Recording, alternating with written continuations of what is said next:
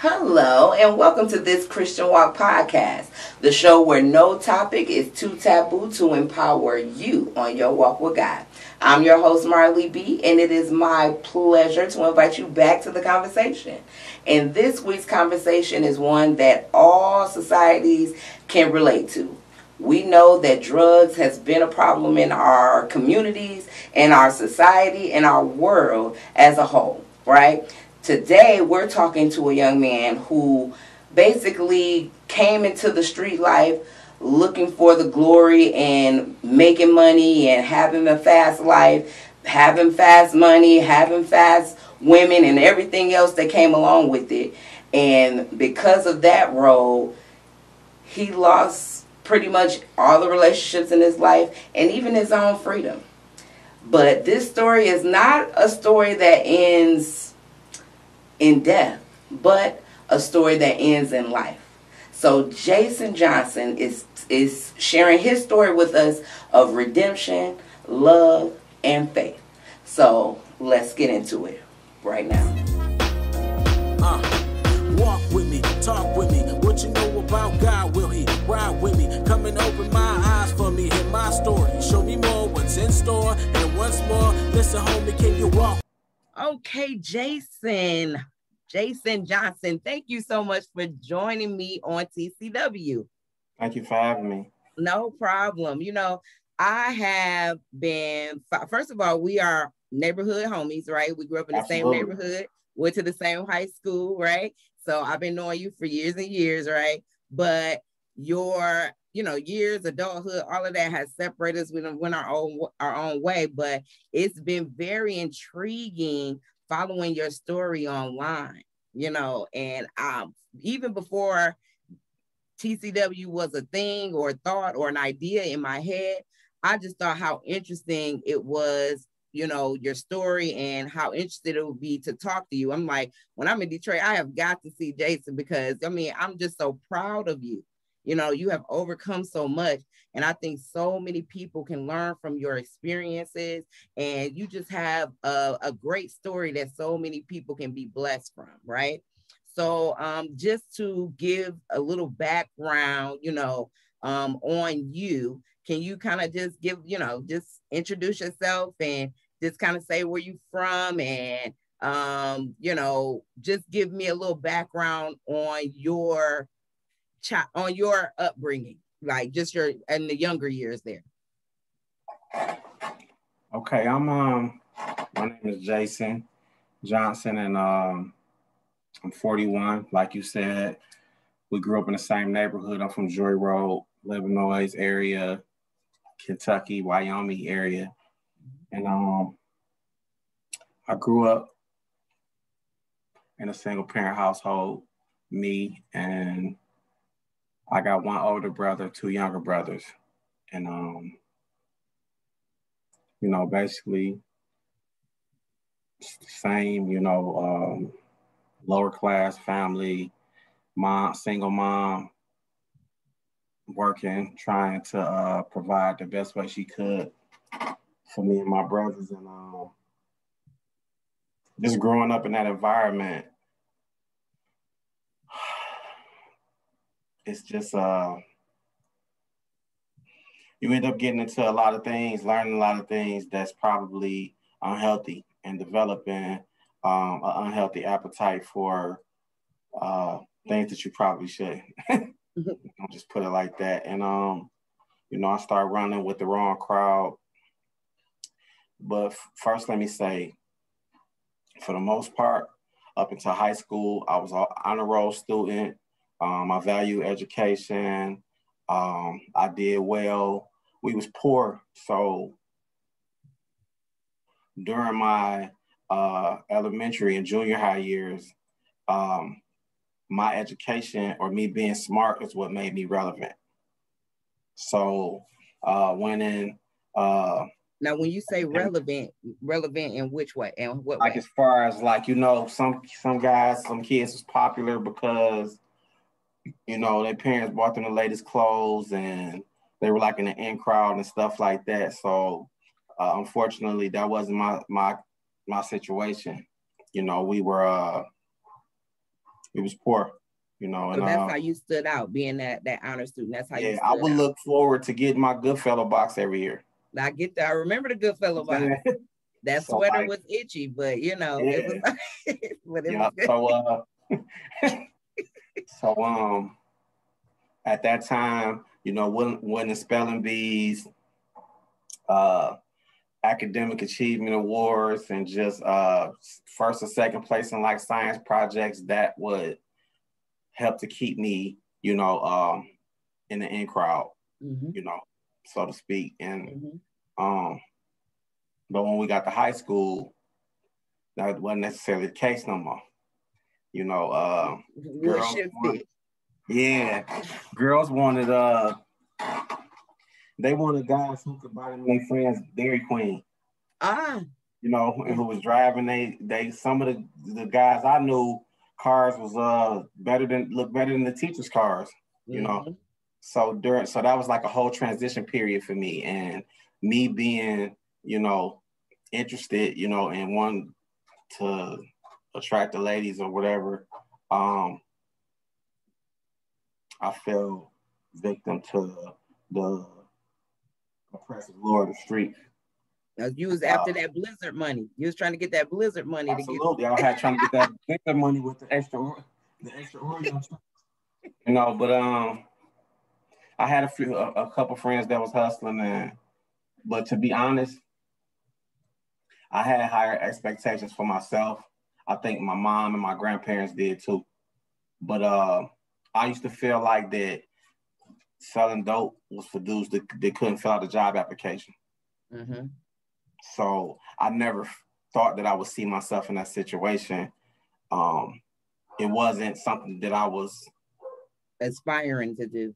No, I wasn't really interested in that lifestyle, but um, needless to say, the opportunity became available. I had one uh, high school, one of my homeboys I grew up with, and he uh he would all he would have he had ring uh, rings on every finger. You know what I'm talking about? We ain't gonna say his name. Yeah, his girlfriend stayed on your street. Uh, okay, I know who you're talking yeah. about. Yeah. So um, he shall remain nameless. Yeah. So uh. I was just fascinated by the jury and the attention and stuff like that. And he, uh, he introduced me to, you know, that, that lifestyle. And um, I excelled fast because I, I was smart. So I took the, you know, um, book smarts I had and applied it to the streets. And I kind of took off, you know, running, and um, I did well. So um, that's kind of how I got to, you know, the criminal activity, the street life, and just um, going on the other side of the tracks, literally. Right. And so that happened right right around ninth grade, or was it that, like? That was about like ninth grade, because we we stayed on, uh, I grew up, my mom, my grandparents lived on Brighton across the tracks, like mm-hmm. you know, past the uh, holidays. Then my mom got a house on Kentucky, um, in Joy Road. That's how I met, you know, uh, my childhood best friends, and, mm-hmm. and I grew up with that side of the tracks. Mm-hmm. So I grew up over there until about uh, eighth grade. Then we moved back across the tracks. My grandparents bought another uh, house, and my mom ended up buying a house from them. So we moved back across the tracks. That's when the game changed. Mm-hmm. You know, and um, that was around ninth grade, and you know, uh, I started experiencing a lot of the things I just discussed. So mm-hmm. uh, that's how I got introduced to that lifestyle. Mm. And when we talk, and like we had a brief conversation the other day about the lack of mentorship, you know, in our neighborhood, right? The influences that we had, they were limited at best, right? And yeah. so that's why I think, you know, you, you know, being the type of person that you are, living through the things that you have lived through, and you stepping out to mentor others, you know, and we'll get into, you know, your journey further, how you're doing that. It's so important. But when you think about, you know, because you, this is this Christian walk, right? So obviously you have a, a relationship with God now, right? You got your nice Kingdom Citizen shirt on there, right? And then so, but you had a foundation of spirituality, you know, with your mom and your grandparents, correct? And then you had, you know, kind of tell us about your foundation of faith and, you know, how that started for you. Um, my mom was always a, a spiritual woman. My grandparents were originally in the church. They owned a church. My grandmother owned a hair salon. They was on, it was in the real estate and things like that. So that initially was their uh, faith, the, the, their uh, belief. Mm-hmm. But eventually they became, excuse me, they became Jehovah's Witnesses. My mom became a Jehovah's Witness. And uh, so me and my older brother, we would go, you know, to the Kingdom Hall and um, for years. And I think around the time I turned twelve, um, it was uh, one of my childhood friends, his grandparents owned the church. And every day after school, I would go over there, and uh, his mom or his grandmom or whatever, they would make dinner. But before dinner, they would like read scriptures. Mm-hmm. And stuff, and they were Christians, so um the scriptures was kind of like the appetizer for uh, the dinner. Okay. Yeah, and, chew and, on like this, a, right? Yeah, so yeah, so initially it was like uh you know, you're gonna get fed, your spirit gonna get fed before you get fed. Right. You know, and uh originally, it was kind of a, uh, all right, well, let me get this out the way first so I can get the food. So I can eat. You know? Yeah. But uh, actually, it, it ended up, uh, they planted seeds.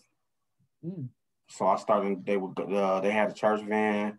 They would take, you know, um, try to take as many people in, in our uh, immediate area to church as possible. Sometimes Sundays, they would rotate, you know, if you went, you know, it got to a point where when they started the church van up on Sunday morning, all the kids would take off running, and like the seats, once the seats get filled, like y'all, you can go next Sunday, you right. know. But um, I like I start going, and just the praise and worship music, the Holy Spirit, and just the whole atmosphere, it uh, it sparked something in me, you know, at a young age. Like I said, I probably was about twelve, but um. You know, I, I was in and out. I was a teenager, a young kid, you know, basically preteen. And, you know, so uh, sometimes I would go, I, w- I would learn things and things like that. But at the same time, like I said, I was still um, curious about the street. I still had a, a, a urge to, I'm going to tell you what, what one thing that was like one of the deciding factors in me um, getting, just being fed up. One day we would play basketball in front of the house uh in the streets, you know how we do. Mm-hmm. And um one summer we was out there playing basketball, the whole neighborhood was outside, and uh this girl I like was out there too. And um while we out there, it's hot in the middle of the summer, the uh water company pulled up while we playing basketball, got out and just turned our water off in front of the whole neighborhood. Mm. And, and right so there. Now when you say fed up, this is when you like, I need to get, this is another one of those, I need to get my own money type of thing. Yeah, like that was just the line, or just like one thing, it was, it was, it wasn't as embarrassing because I come home from school, hit the light switch and nothing. But see, everybody couldn't see that. So right. like, I'm not gonna say I was used to it, but you know, it was our reality at one point in time. But uh, that right there, being humiliated in front of the whole neighbor, especially the girl that I like though. Right, right, right. right. That was like, so um, I uh, time to go to the game, right? So now it started off in ninth grade, and then like you said, you were good at it, right? So yeah. I'm sure it evolved quickly. Did you finish high school? I didn't. Um, what it was, what happened was I would I was still you know, trying to finish school. So I would go to school Monday through Friday. Mm-hmm. Friday, I would go home, pack an overnight bag. I would go sit in the crack house from Friday night, Friday afternoon to Sunday night, go home, you know, get ready for school the next day. And I did that for a while until we started making so much money. At that age, I was a, a teen, and I felt mm-hmm. like, um, like I said, I, I progressed real, I progressed really fast and, and um, moved up in rank. So um, my, in my mind, I'm like, I don't need school no more. Mm-hmm. I'm rich, basically. Mm-hmm. So uh, I start stop cutting class, because when I started making money and started being able to buy, you know, leather jackets and driving to school and stuff like that, I would just show up to school just mm-hmm. to so everybody could see the flash shine on, so mm-hmm. I could flex. You know what mm-hmm. I'm saying? And then leave when I get done flexing or whatever. And eventually, I just quit going altogether. You know. Mm-hmm. When you th- when was it when you quit? You Probably said. like it was like I had when we was supposed to go to the eleventh grade. I didn't have enough credits to move on, mm-hmm. and I didn't go to summer school, so I was gonna have to repeat that, or you know. So that's when I just uh it was like I ain't know, doing no repeating. Yeah. You know, we kind of like all our our our uh class of ninety-seven or whatever, we went from Drew to Mackenzie and whatever, and it was like when my class moved on, I just I lost, I mean, I, I lost my uh my, my inspiration. Like, you know, my group gone, they went their separate ways, and I just felt like that uh something in me just I couldn't move forward mm-hmm. like that. I was embarrassed, you know, so I just stopped going. Right. Okay. So as you are progressing in the game, so to speak, you know, at this point, eleven, you know, you're about what, seventeen, eighteen years old at this time. Yeah. And then, so, you know, you guys, you know, have multiple businesses as teens.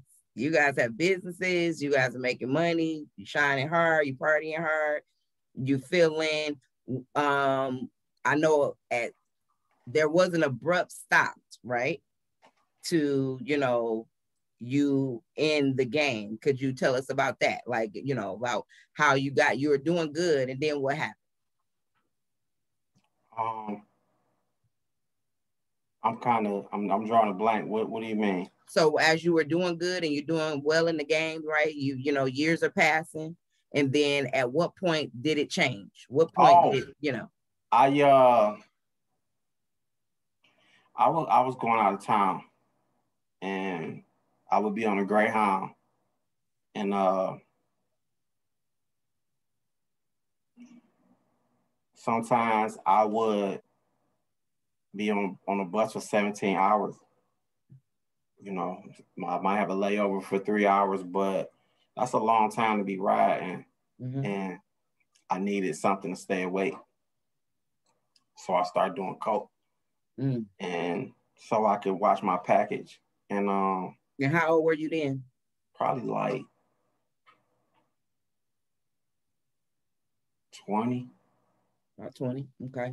So you're so, about four year, four or five years in at this point. Yeah, and um, so then. I, uh, that progressively just, it, it, uh, it progressed into other things, and, um, it didn't happen like immediately. I was, about to, I was just about to ask that, like, how, how long did the progression take? It was like, it was, it, it took, you know, maybe a couple years, because I would only do it like when I went out of town or when I was with a certain group of individuals or things like that. It was more of a um, recreational thing mm-hmm. outside. If, if I wasn't traveling, then it was just like uh, every blue moon, or because um, that wasn't, I'm not gonna say it wasn't popular, but it wasn't like the thing to do, or it's something right. that you want to just go around. Yeah, because in our hood, right, we was regular, right? Yeah. And then it was just, it was just like people that smoked weed, people that drunk, and then yeah. it was just like fiends. Like everything yeah. else was in the fiend bubble, yeah. in, in, you know? Yeah, yeah. So it was kind of taboo. I get that. Yeah, but then too, you know, but then you had like ecstasy start coming in. That was mm-hmm. around that time, and um, I experimented with that, and um, just got into like party mode. Mm-hmm. So I ended up experimenting with a lot of stuff, and um, eventually that spiraled out of control, and um, I couldn't just suppress it to when I was out of town. Mm-hmm. It you became know, something you had, you felt like you had to do. Not just, it was just, uh, yeah, like I would drink, and then um, after so long, so many drinks, then I would veer off into that, you know, and then, mm-hmm. and, and that, and a lot of other stuff, you know, mm-hmm. and um. Now, when you say other stuff, like, can you like, be specific? Like, uh, anything you could think of, like not hard drugs. Anything, uh, so like pills. Every like, if it was, if it, if you get high off of it. I mean, like, I mean, cause we can, you, we, you, it's glue in there. It's, it's all. No, I'm talking about like all hard drugs, like heroin, meth, mm-hmm. crack, like, you know what I'm saying? Whatever. Mm-hmm. Uh, it wasn't. Uh, I'm not gonna say it wasn't no boundaries, but mm-hmm. um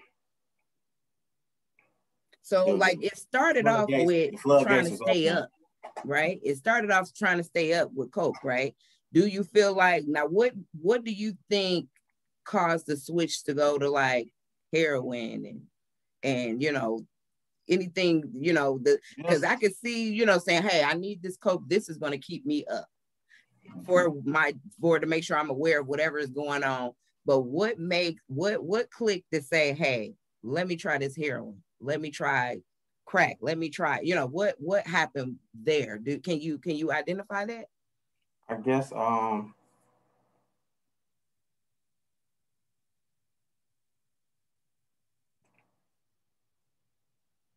having access to it, mm.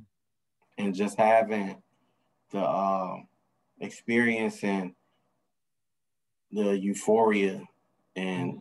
one substance, wondering, well, I'm I'm gonna try this, or I have this. So like, for one thing, I kind of think I kind of uh, rationalized it because ecstasy has a little bit of everything in it. Mm-hmm. So, you know, figured- It's like I already been doing it. Yeah. Mm-hmm. You know, so that's where that uh, that logic came mm-hmm. in. That was a bright. Like it's all in here anyway. It's all the same. It's all the same stuff, right? Yeah. That was, so that's where that bright idea came from. okay. Okay, I get it. Now, now going and I going through. So that at this point, you like twenty. You you all the way in. So at what point? I, no, no, I think I started with the coke like around like twenty, like the hard drugs, they didn't come till oh, okay. like- that was about twenty-two, twenty-three. That twenty-five. Was like maybe twenty-five, twenty-six, twenty-seven later. Later, like, uh, oh, okay. Yeah, because like I said, when I started doing, I started at like twenty, but like I said, mm-hmm. it took a couple years. For the other stuff. For, yeah, the progress, you know yeah. what I'm saying? And like later, you know, once that was like, I guess I built up a tolerance mm-hmm. so high for that. And then having access to just, basically anything I wanted.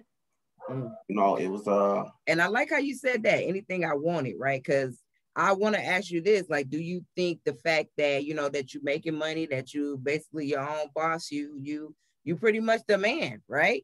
You pretty much the man at this point, right? I wasn't, but I was close enough you, to it. You know what I'm saying? You like the second man, like like the like the man under the man or something. Yeah, something like that. Right. So that's still at a good, you still got to see that at the table.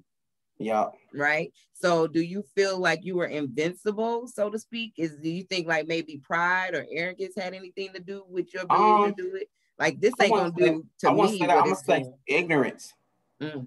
stupidity. Um, cause uh, I don't think like, I mean, for me, I, I'm not gonna say uh, really associate arrogance with uh like an invincibility. Like if I, I'm gonna use this and I'm not gonna get hooked. Like I think it was just um, caught up in a lifestyle. Mm. Like I said, it was it was accessible, mm-hmm. and um, like our environment, you know, we we use recreational drugs every day, mm-hmm. all day. Um, drinking, you know, we wake up first thing in the morning, forty. You know, like it wasn't unusual to just be high twenty-four seven. Mm-hmm. So it's just like, what are you using? Or like, it, it just the the habits were already in place. It was just the substances, the substances changed. Mm-hmm. So you know, like as a person who is selling this, you see the people that are using it, right? You see the people that are living on the streets who are offering you sexual favors for, you know, drugs and whatever else. You've seen the fiends. What in you made you say, even though this is doing this to them, it's not going to do it to me? You know, you would be like, I think I was in the car with my kids one day or something. And I think, first of all, that may be, now see, The, the initial reason mm-hmm. I did probably wasn't uh, arrogance or overly confident or whatever it was, but the continued use and just uh, going overboard with it or whatever, mm-hmm. that may have had some type of, some uh, something to do with being overly confident or whatever, like, that's not going to happen to me. Mm-hmm. Like, I think I was in the car, I was in the car with my kids one day. My, I think my youngest son asked me, it was a dude pushing the shopping cart with like aluminum siding or from off my house or something. He was mm-hmm. like, Dad, how do people get like that? And I'm like, I don't know. And uh, a few like years later, I found out, you know, mm-hmm. so.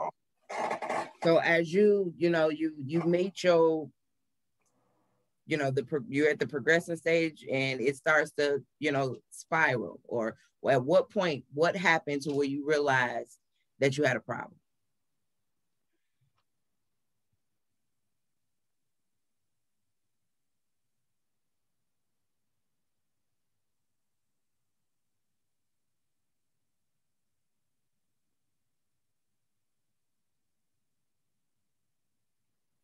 When I ended up in prison. And so, how, how, what age were you when that happened? Like, uh,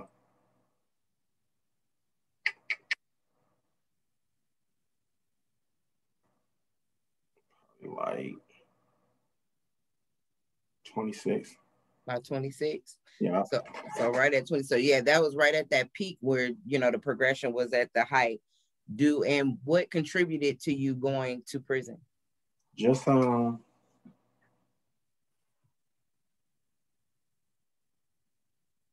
I broke the law. No, I, yeah, yeah. I don't uh, want to assume that, but because there is some innocent people in there. No, but yeah, but uh, I allowed my uh decisions, my decision making got distorted, and I uh put myself in a position that I shouldn't have, and, and eventually, and ultimately I had to pay the consequences for that decision. So I uh I got um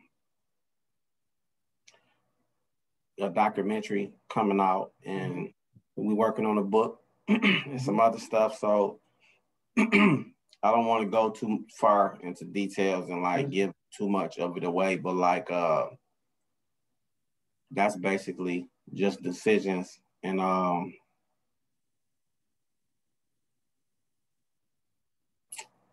being reckless. Mm. Okay, understood. Well, I can't wait to watch that and, and read that book too, because I know it's gonna be interesting, right? Yeah. So you know, you're in prison at this point, right? We we will will wait for the um. We're gonna stay tuned to find out the details behind that, right? but we know that it happened. I get that. Um, so when you get there and you realize that you have, you know, you, so how long were you in prison? Uh, the first time I did, uh, I did a little over a year. Mm-hmm. Yeah. And and then, so the first time, was that a time when you start, you know, you say you realized you had a problem there? Did you start, you know, correcting that issue then, or was it later? Yeah, I did. I did. Uh, I got a grip, mm-hmm. and uh, I did real well for a long time. Mm-hmm. And um,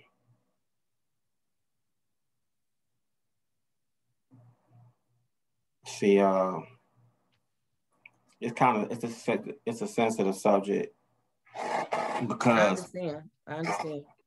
Because um, I had un- unhealthy relationships, you know, with people I associated with and relationships I was in, you know. Uh, it kind of, um, I take full responsibility for the decisions I made, mm-hmm. and the situations that I put myself in. But um, being in unhealthy relationships and um, friendships with, or romantic relationships, family yeah, relationships, yeah, all of yeah, them? Like for romantic relationships and uh, friendships too. You know, um, they contributed. Mm-hmm. To, and so, do you, uh, so with those unhealthy relationships, do you are you saying that those drove you into like a relapse? It didn't, it didn't drive me, because I mean, one thing like today that's really important to me, mm-hmm. is taking ownership, mm-hmm. of my decisions and the situations that I, I end up in. Like when you look at your driver's license, it's only one person on there. So you can try to spin it, rationalize whatever, and blame the fifteen hundred other people why you ended up in the situation you was in. But at the end of the day, you had to be the one to pull the trigger or whatever, mm-hmm. make that mm-hmm. final decision. So did they have an unhealthy influence or cause stress or uh, frustration or things like that? And my uh, My my way of, of coping was to drink or to use drugs. Like, you know, and like I said, at the end of the day, they can't make me do anything that I didn't want to do. Mm-hmm. But that was my choice, you know, or my way of coping. My coping mechanism mm-hmm. was uh, unhealthy. And that's what I mean by um, just put myself in unhealthy relationships, you know, romantically or just platonic friendships, mm-hmm. you know. So um, eventually I, uh, after going to prison the first time, I moved to a different city. Uh, Cause around nineteen, I had a childhood friend who was in youth ministry. He, uh, He gave me a um, a word from God that he had put on his heart. And, you know, he saw what I was going through. Well, basically, I wasn't really out of control at this time. You know, I was kind of like in the height of my career or whatever, my uh, street, my cool. street life. And street, yeah, I was saying your street career, just yeah, street life, same thing. Yeah. So he said, uh, you got a gift of influence and you're using it in the wrong way right now. And he like, uh, you lead people in the wrong direction and you have to take account for that. He said before today, if you was naive or didn't know no better, then uh, you probably can get it passed or whatever. But now from this day forward, you know, you're gonna have to take account, you know, cause I'm telling you, mm-hmm. all the people that you, that you, you know, you have a gift of influence and you're using it in the wrong way, right, in the wrong, in the wrong way right now. And um, I'm I'm like, man, I don't want to hear that. But uh, yeah. It's like after, you know, they're having that conversation, like all hell broke loose. Yeah. And, oh, um, wow. yeah, it's, it's like it's happened slowly, but just looking back, mm-hmm. you know, I, I realized that um that was uh that was the beginning. Yeah. So yeah. uh fast forward, when I uh, got out of prison the first time, I moved to a different city. Um, eventually uh, got involved in the church more. Um, but see, the only the thing then was I didn't understand what a relationship, what what God was like, mm-hmm. or or how it how it worked, you know. And I was naive. I thought that I thought that as long as you go to church on Sunday and um you do your Bible studies and things like that, that the other six days of the week, you know, was yours. Yeah. So it's like, you know, people will say stuff and I'm like, I don't know what you're talking about. I go to church every Sunday. Every Sunday. Yeah. Yeah. So it's like, now Saturday, now Monday through Sunday, I mean Saturday, then that's like a different story. So it's like, and I was so um naive mm-hmm. and just not knowing that um having a relationship with God is more than just going to church on Sunday. I get that, and I I, I have to um, mirror that a little bit, because I grew up going to church my whole life, but I didn't understand, I didn't get a relationship with God until I was in my thirties. You know what I'm saying? Like into my thirties, that's when I started. And it felt like at the, you know, it was just like, dang, I can't believe it's a trip how you can do something so long and just miss the mark. And it make you feel, that's something that you gotta, you gotta come to grips with the fact that, you know what, I've been doing this thing wrong. You know what I'm saying?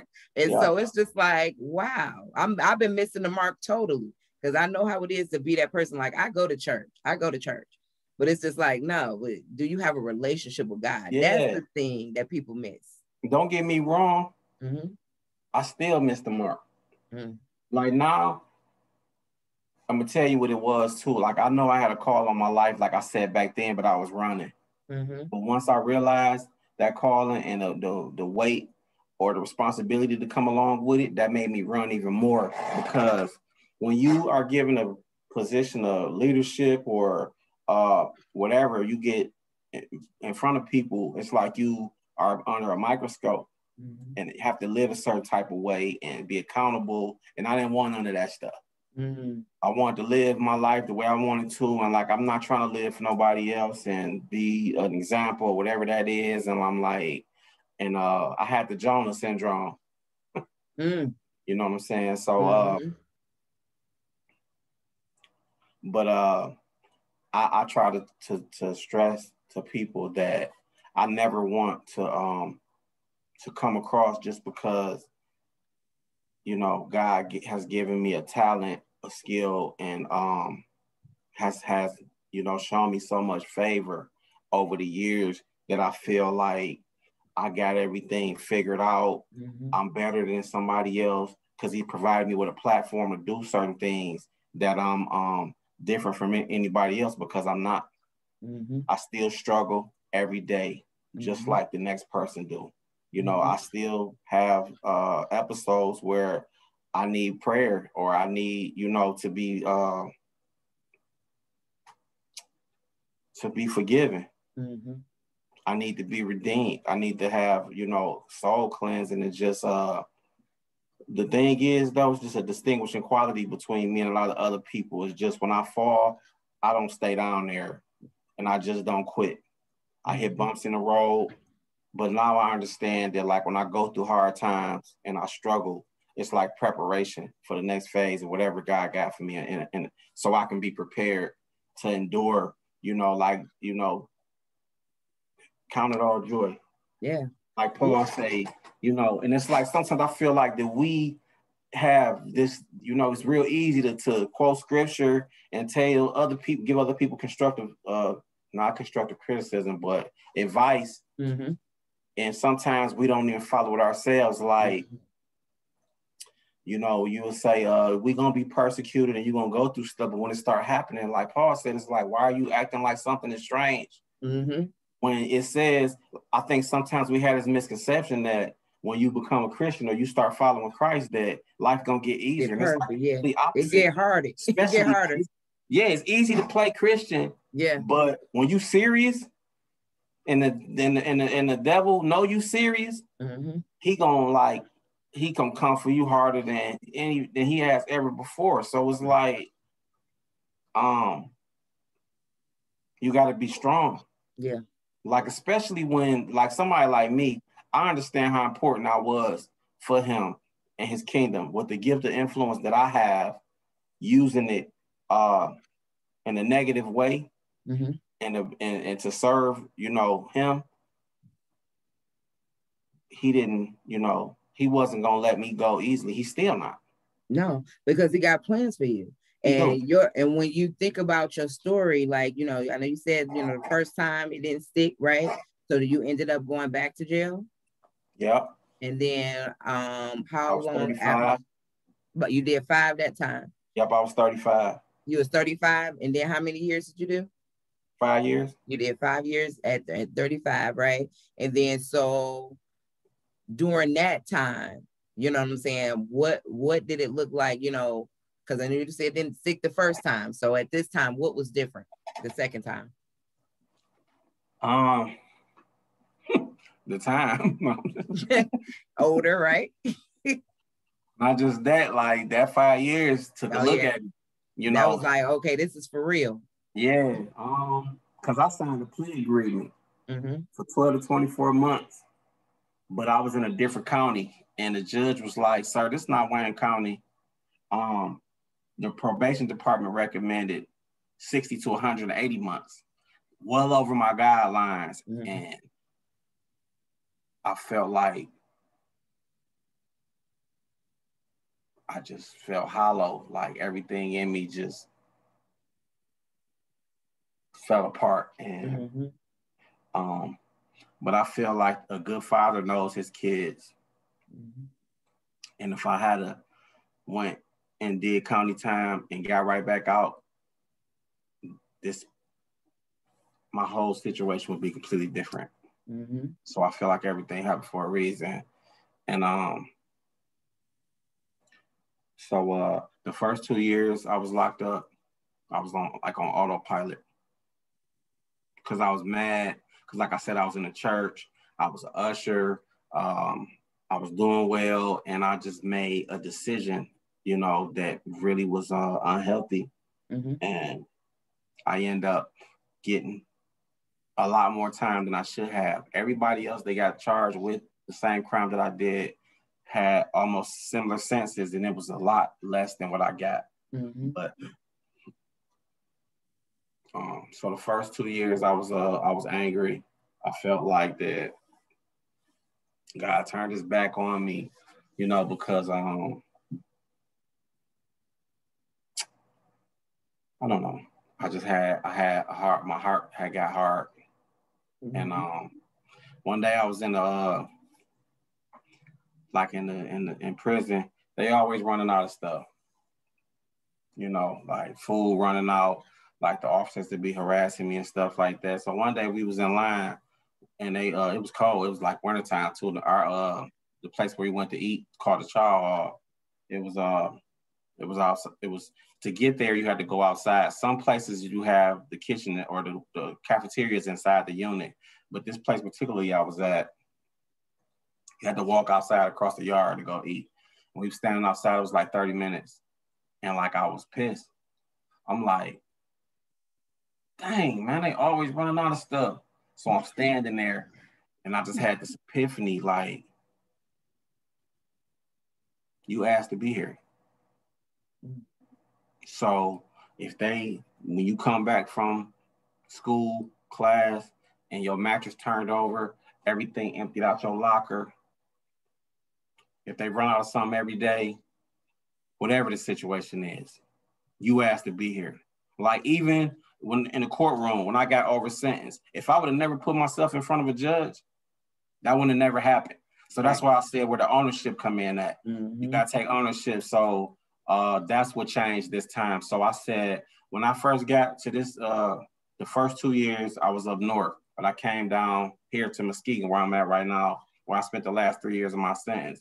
But when I first got there, one of the guys that, that did Um, some of the discipleship classes I was enrolled in, Um, he's a good brother, and uh, he did our orientation. When we first sat on, my group, he asked he asked us a question. He said, uh, how many of y'all was ready to go home when they put y'all in the back of the cruiser when you got arrested? And everybody put their hand up. Mm-hmm. And he was like, well, how many of y'all was prepared? And we just look, and I'm like, what is this dude talking about? Mm-hmm. You know, he was like, uh, use this time while you in here to prepare yourself. Because I remember the first time when I went home from prison, only thing on my mind was going home. Mm-hmm. So I'm trying to figure out what to say to the parole board, uh, getting certificates. All my focus was on them getting out the door. It wasn't, it was just focused on going home. Never did it cross my mind, how are you going to stay home? Right, right. Or what are you going to do once you get there? Right. So this time, by him asking me, um, how were you prepared? I felt like that every day, you know, I wanted to learn something different that I didn't know the day before. And um, I wasn't sitting around playing chess all day, um, spending a bunch of hours in a weight pit. This is one thing right here that really was like uh, a light bulb just went off in my head. When I, I signed up for the game room, uh, to go to the weight pit, to do all these other extracurricular activities. And it was like a month wait. Uh, a two-month wait to get into all these other things, but I signed up for a, a, a library call-out and got on a call-out the next day. So you, wait, you signed up for what now? It's like, so this is this is what I'm saying. This is what let me know what people's priorities was. I tried to sign up for like the weight pit, for the game room, for all these other extracurricular activities, mm-hmm. and it was like a month wait to get on the list, a, a two months wait. But when I signed up to go to the library, I got a call out for the next day. Oh, got it, got it. So, so that's like, God leading you to where you. No, yeah, but doing. It was just like, dude, uh, uh, attention is is is uh, in the wrong places. Like they get they, right. it's it's a, it's a long line to go play all these different games, but to go educate myself. No, it's that that means the library no empty. No waiting. I mean, it's empty. There's no waiting to get in there, and I'm just like, a light bulb just went off. So, um, I just spent the the uh, those three years doing a lot of personal and professional development. I met a lot of good people. Um, they believed in me. They saw, you know, uh, the things that I had to offer, the amount of favor that I had on my life, mm-hmm. and how present God was, you know, His anointing. So. Um, I don't feel like anything happens. I don't believe in coincidences. So uh, that was the difference, you know, just uh, the preparation. And this time, um, going to see the parole board, I was uh, preparing myself for whenever they let me out. Because uh, I had some things I needed to go to deal with as far as like trauma, mm-hmm. uh, and baggage and things like that. And you had guys that been down for a long time. It was like, um, if you go see a psychiatrist, that can stop you from going home on time. If the parole board see you have any psych, you got to get psych psychiatric uh, clearance, mm-hmm. or you got to get cleared by the psych before you can go home. And I'm like, if that's going to stop me from going home, then I ain't ready to go home yet. Mm-hmm. Whatever it is that's going on with me on the inside, I need to get this fixed. Mm.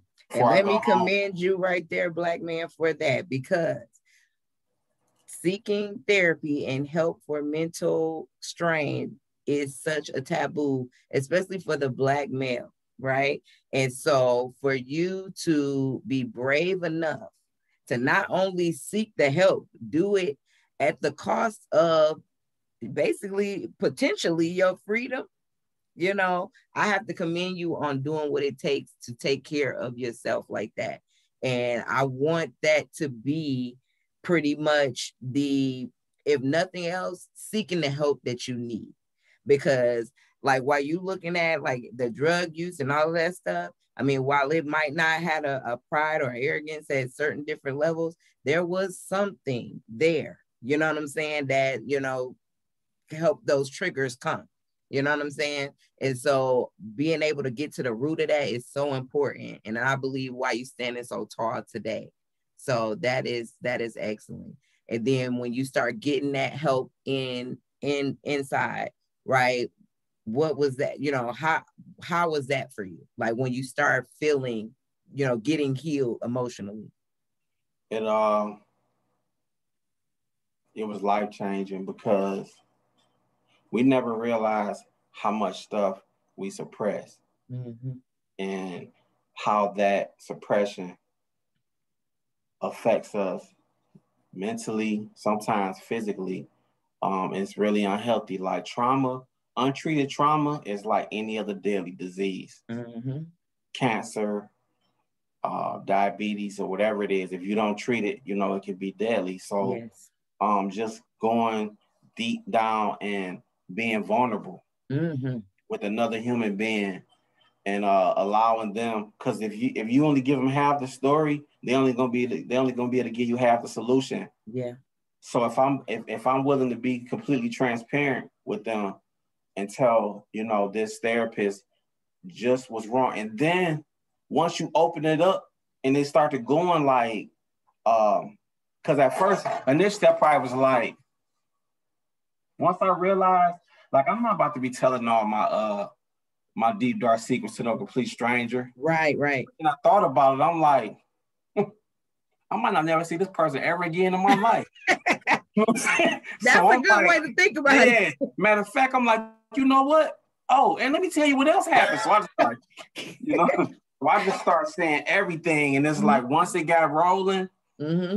um, the floodgates open. But like I said, once you open up that can of worms, you never realize how much stuff is down in there, mm-hmm. and it's like you start peeling those layers back, and um, it's like a gaping hole. That's what one of the things that I think for me personally kept me in bondage with my addiction. First of all, the enemy used those secrets and those things to control us, mm-hmm. and it's like a dark cloud. Like um, they're gonna find out your secrets. Yep.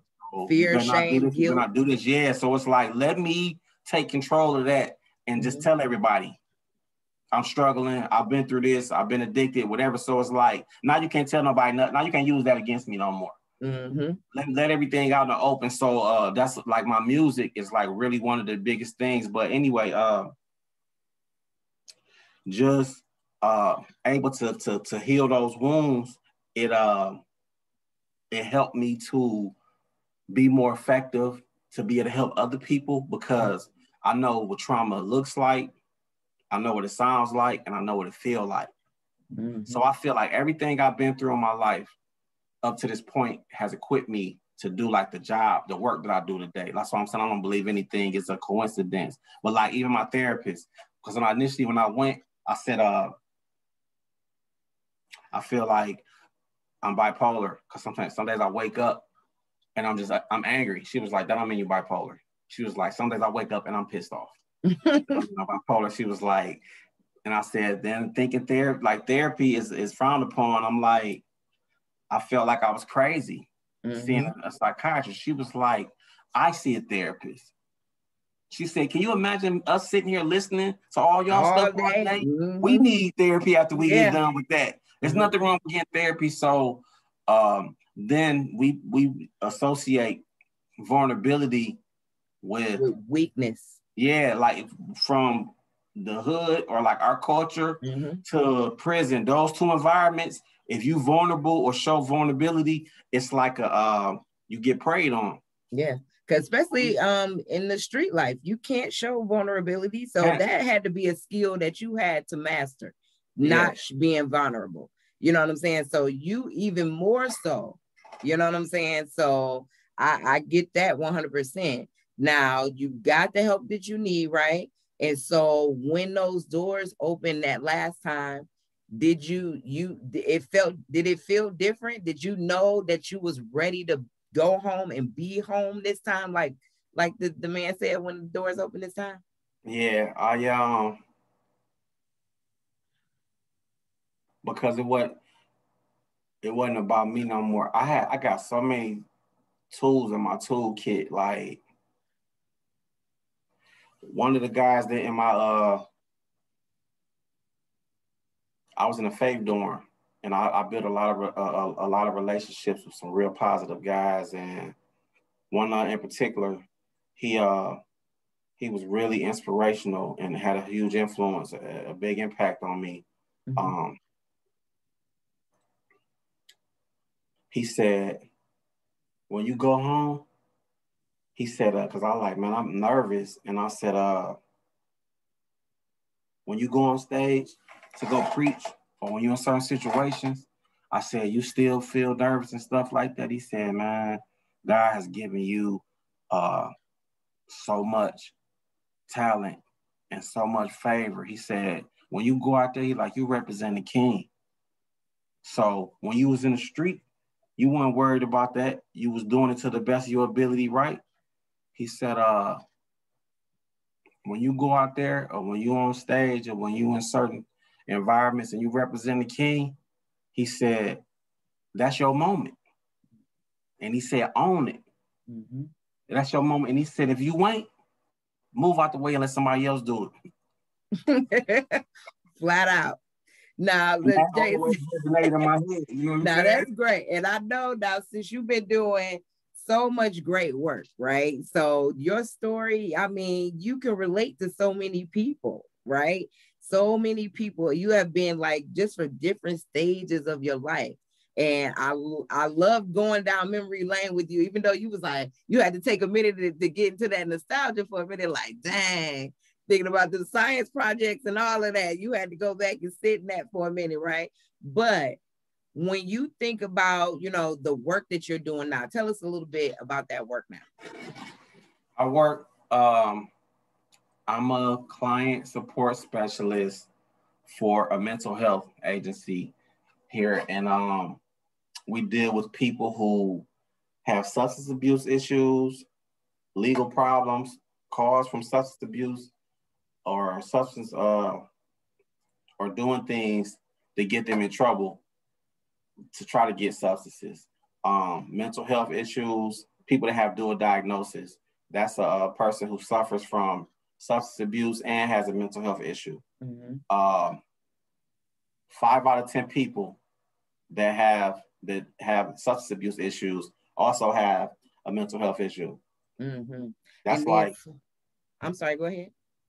So uh, basically, um, I am a peer recovery coach. That's the term is just a fancy name for it. I'm basically just a peer recovery coach where um, I'm not a therapist. I'm not a counselor. I just have developed a certain uh, skill set that has helped me to manage my life mm-hmm. a little bit more. Um, they have, it's like a, a different, you know, skill set, like abstinence versus moderation. Mm-hmm. Like, you can't force anybody to do anything. And like, when you have these N A sponsors and A A, that's like, you need to do this, you need to do that, and have all of these security uh, measures in, in place.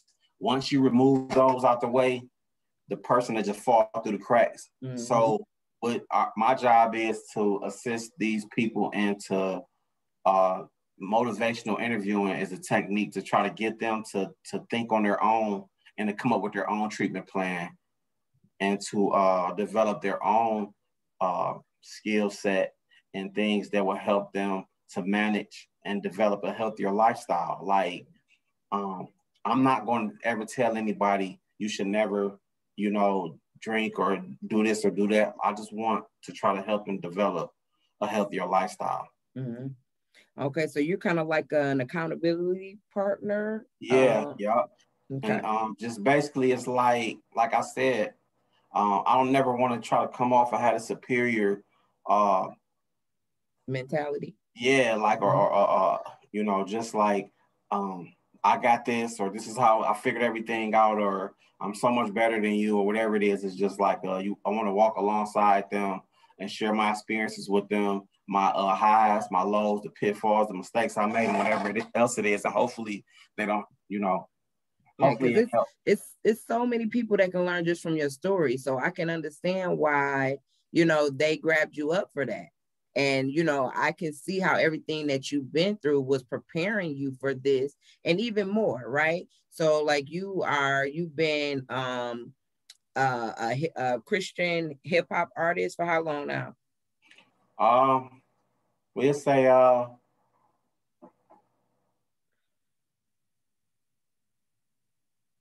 a few years. It's been about three years because I'm like, I know when that first that first one I heard, I'm like, oh man, Jason is out here. He got some bars.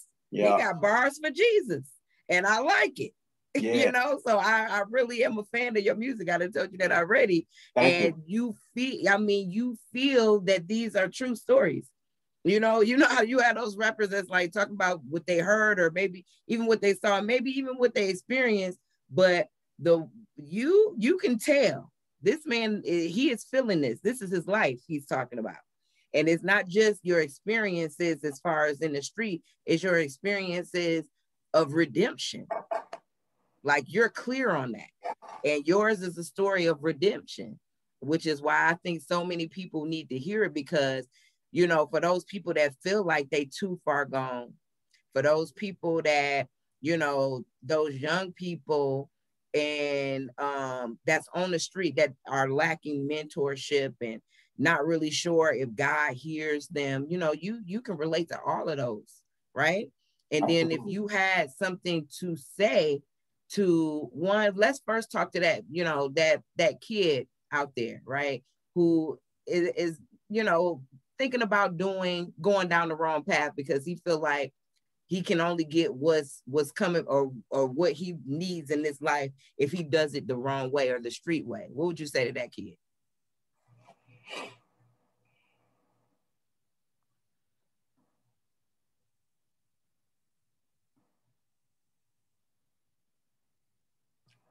I probably would just tell them um, the truth, you know, and just uh,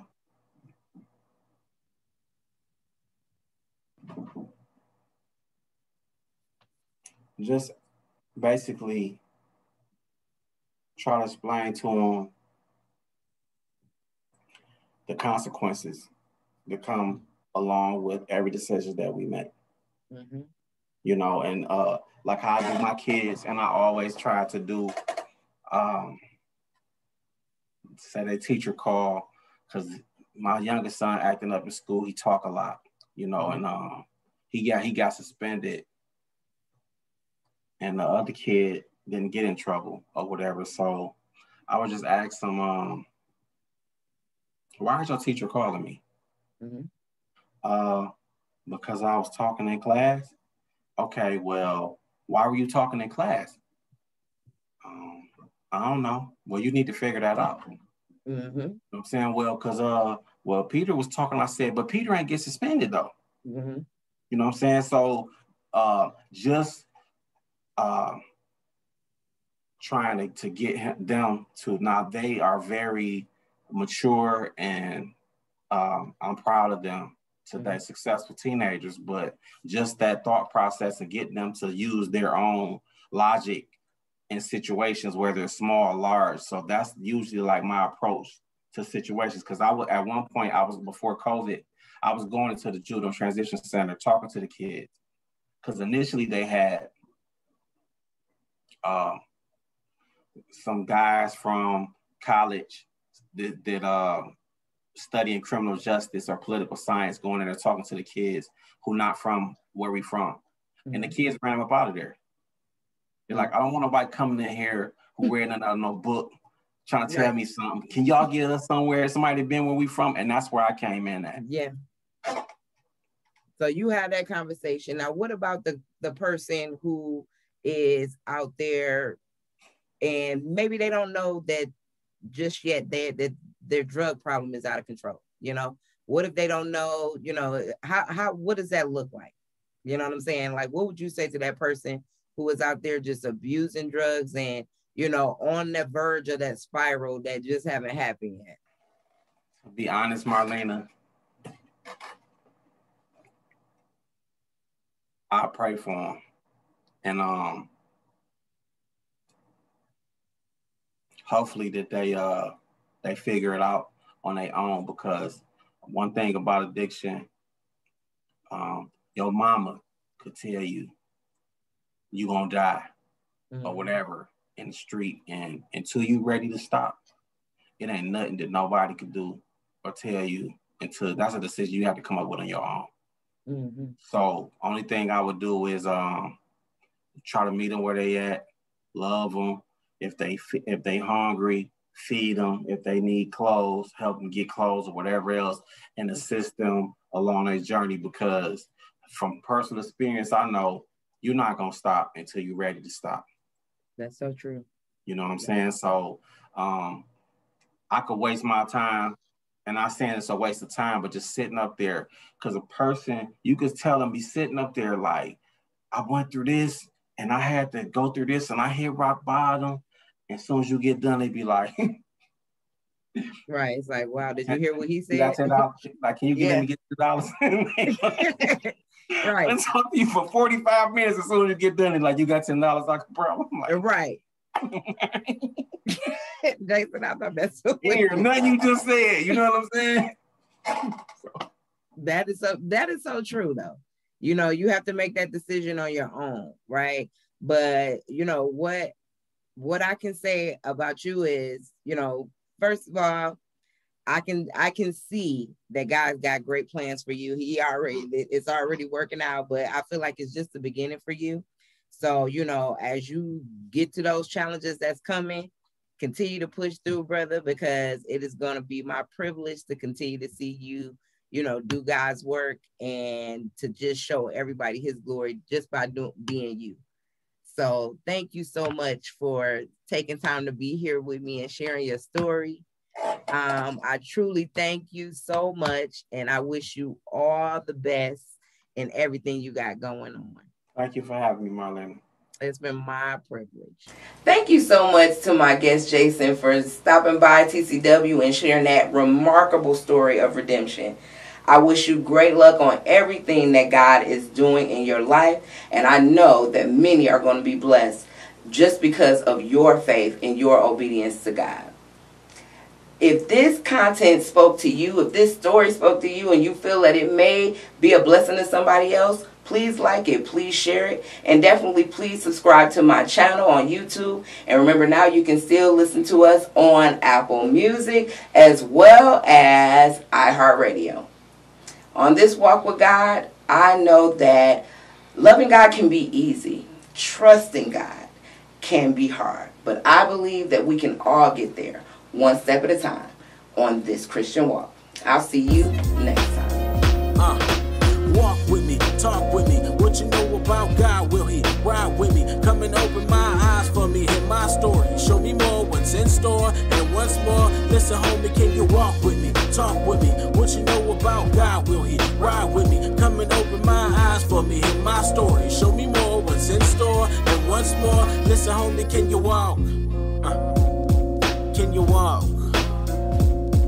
Let's walk.